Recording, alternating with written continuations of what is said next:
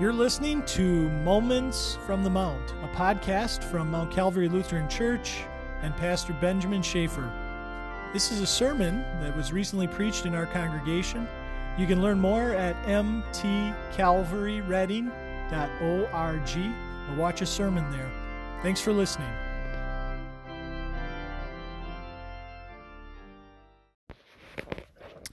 As the mountains surround Jerusalem, so the Lord surrounds his people both now and forevermore. Amen. The word of God for us this morning is from Luke chapter 18, verses 1 through 8. There, St. Luke recorded these words Jesus told them a parable about the need to always pray and not lose heart. There was a judge in a certain town who did not fear God and did not care about people. There was a widow in that town, and she kept going to him, saying, Give me justice from my adversary. For some time he refused.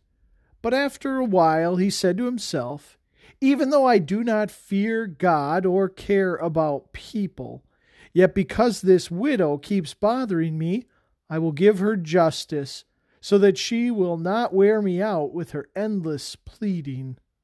The Lord said, Listen to what the unjust judge says. Will not God give justice to his chosen ones who are crying out to him day and night? Will he put off helping them? I tell you that he will give them justice quickly. However, when the Son of Man comes, will he find faith on the earth. This is the word of the Lord. Throughout his ministry, Jesus praised little children. He was glad to have them around, glad to have them in church, and, and we are too. And Jesus said, The kingdom of heaven belongs to such as these. Anyone who will not receive the kingdom of heaven like a little child will never enter it. The little children are blessed with a lot of things. And and especially we want to think about today the persistence that they have. It's a persistence that comes from love. They know their parents love them and so they persist. They come back to mom and dad again and again mom mom mom dad dad dad. And and that persistence is because they know their parents love them. They know their parents care about them and want what's best for them now, they also persist because they're sinners, but that's another sermon. Martin Luther reminded us that we get to speak to God as boldly and confidently as dear children ask their dear Father. And today we add persistence to that list. This is a unique aspect of our, our prayer life, our life as God's children here on earth that, that Jesus presents to us today. Jesus tells us persistent prayers are powerful. First of all, because Christ commands them, but also because Christ empowers them. Now, our lesson for today is a parable, but it's a, a parable of contrasts. Normally, Jesus points out something that is noticeable or commendable in our world, and then he says, The kingdom of God is like this, only better. Now, today he does something different. Jesus said, In a certain town there was a judge who neither feared God nor cared about people. And there was a widow in that town who kept coming to him with her plea Grant me justice from my adversary. And for some time he refused. Now, what's so unique with this parable? Well, Jesus used an unjust judge to help us understand God. This judge had no fear of God. He did whatever he wanted, and he also had no respect for people. The two go together, don't they? If someone doesn't have a concern for the true God, you can't expect them to care about other people. Now, this judge had no fear of God, meaning he didn't have a conscience. That inner voice of right and wrong had been suppressed and seared so that he wasn't concerned with right and wrong as God lays it out for us. Jesus has us looking at this unjust judge and, and watch what he does. And then think about your God, who is holy, who is perfect, who loves you, who bought you with his own blood. Now, the judge didn't care about anyone. What he did care about was himself, and he had a problem. A widow was continually pestering him. She didn't give up. She came to him again and again, demanding justice against her adversary. She had a case in her mind, and she was going to be heard. And again, here, remember, God is contrasting things. He's contrasting the widow with us. This widow had a case to make. She deserved to be heard. But you and I? Do we deserve to be heard by God? Can we pester God and demand that He listen to us? Hey, God, I, I deserve this. You, got to listen to me. I've had a really rough day. Hey, God, you've got to listen to me. I've been married for a long time and, and things are in trouble now. You got to help me, Lord. Hey, hey, Lord, I, I've got, I've got kids and you gave them to me in the first place. And, and hey, hey, you got to, you got to help me out here, Lord. Do we have a case before God? no, not really. We have no case before God because we are sinful people. We are on our own, separated from God, content living apart from Him, and we're deserving of every despicable things that comes our way. So why pray? Why talk to God at all? He's holy. I'm I'm sinful. He's perfect. I'm imperfect. He's God and I'm just I'm just me. But remember why Jesus spoke these words. He told his disciples this parable to show them that they should always pray and never lose heart. When you feel like you're worthless, remember Jesus told his disciples this parable to show them that they should always pray and never lose heart. When you are too busy to talk to God, remember Jesus told this parable to show that we should always pray and never lose heart. When you think you don't need to pray or you don't have anything to pray for, remember Jesus told his disciples this parable to show them that they should always pray and never lose heart. When you are feeling depressed and defeated, ask him, What does it matter? Remember, Jesus told his disciples this parable that they should always pray and never lose heart. That's one of the great temptations of the devil, isn't it? What does it matter? Well, I'm going to pray and and nothing ever happens anyway. But Jesus is with us. He calls on us to pray. He commands us to pray and to never lose heart. And we pray as God's dear children because Christ commands our, that we pray, but even more importantly, Christ empowers our persistent prayers. He attaches amazing promises. First of all, he promises to hear us far better than an unjust judge ever would. Luke tells us that the judge finally said to himself, Even though I don't fear God, or care about people. Yet because this widow keeps bothering me, I will give her justice so that she will not wear me out with her endless pleading. The judge had had enough. He couldn't stand this widow any longer, so he gave in to her demands. He decided to hear her case and he gave her justice. Jesus said, Listen to what the unjust judge says. Will not God give justice to his chosen ones who are crying out to him day and night? Will he put off helping them? the parable is striking, isn't it? God is compared to an unjust judge, and you are you and I are compared or contrasted really to a whiny widow crying out for justice. God is serious about what he's teaching us here. Simply put, God has chosen you and made you his own, The blood of Jesus, his son, purifies us from all sin.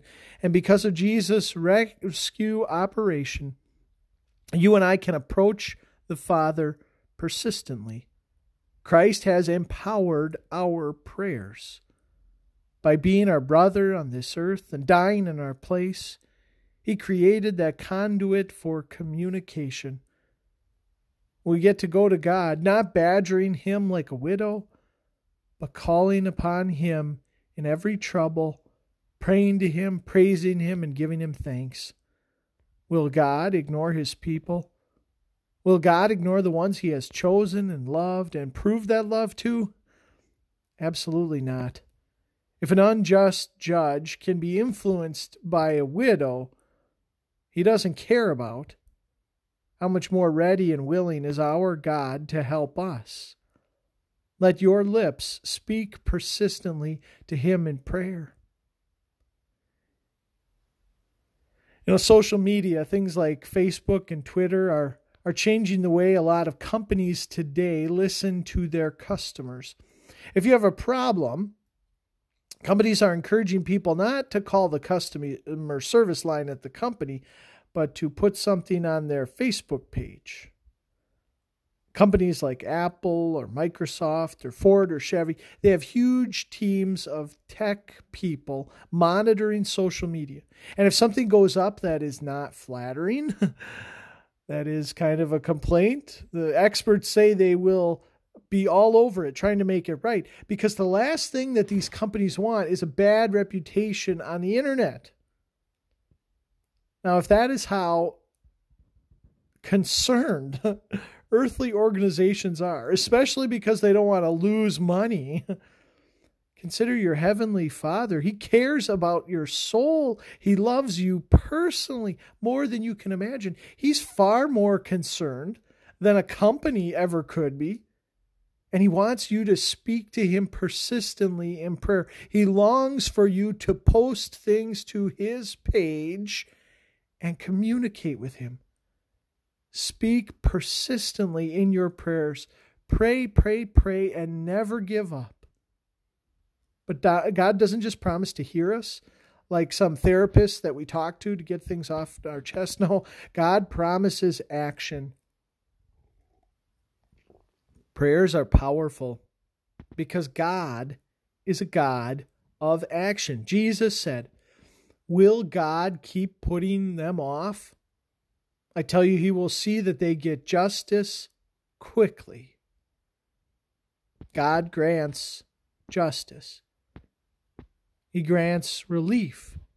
God hears prayers and, and He acts for the good of His children. Ask, and it will be given to you. Seek, and you will find. Knock, and the door will be open to you, Jesus said.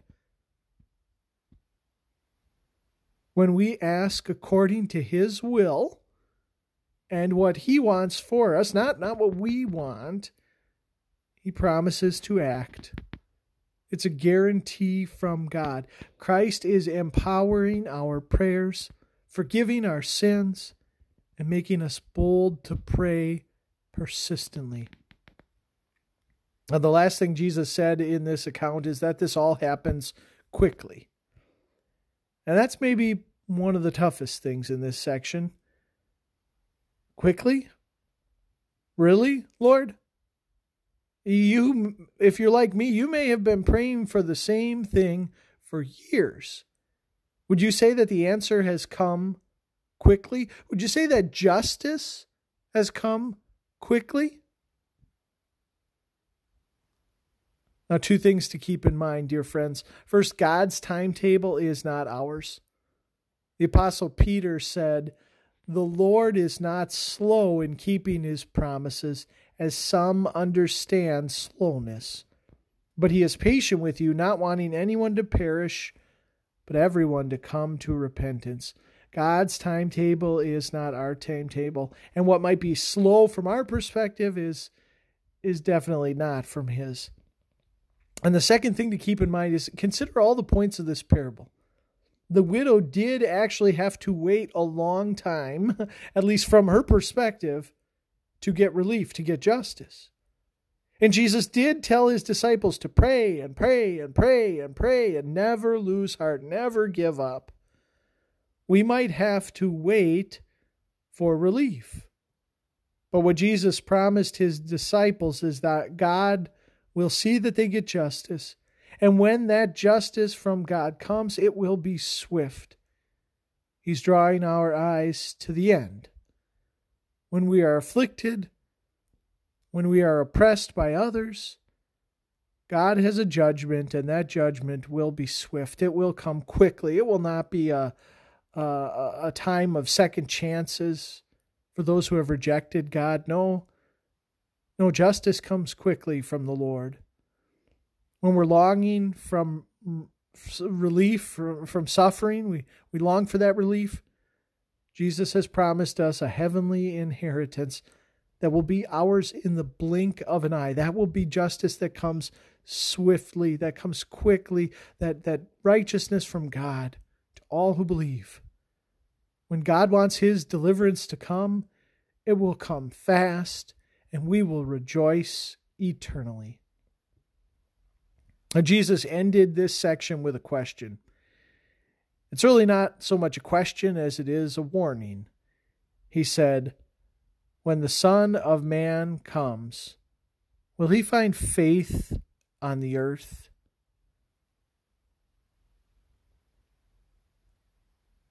The implied answer here is yes.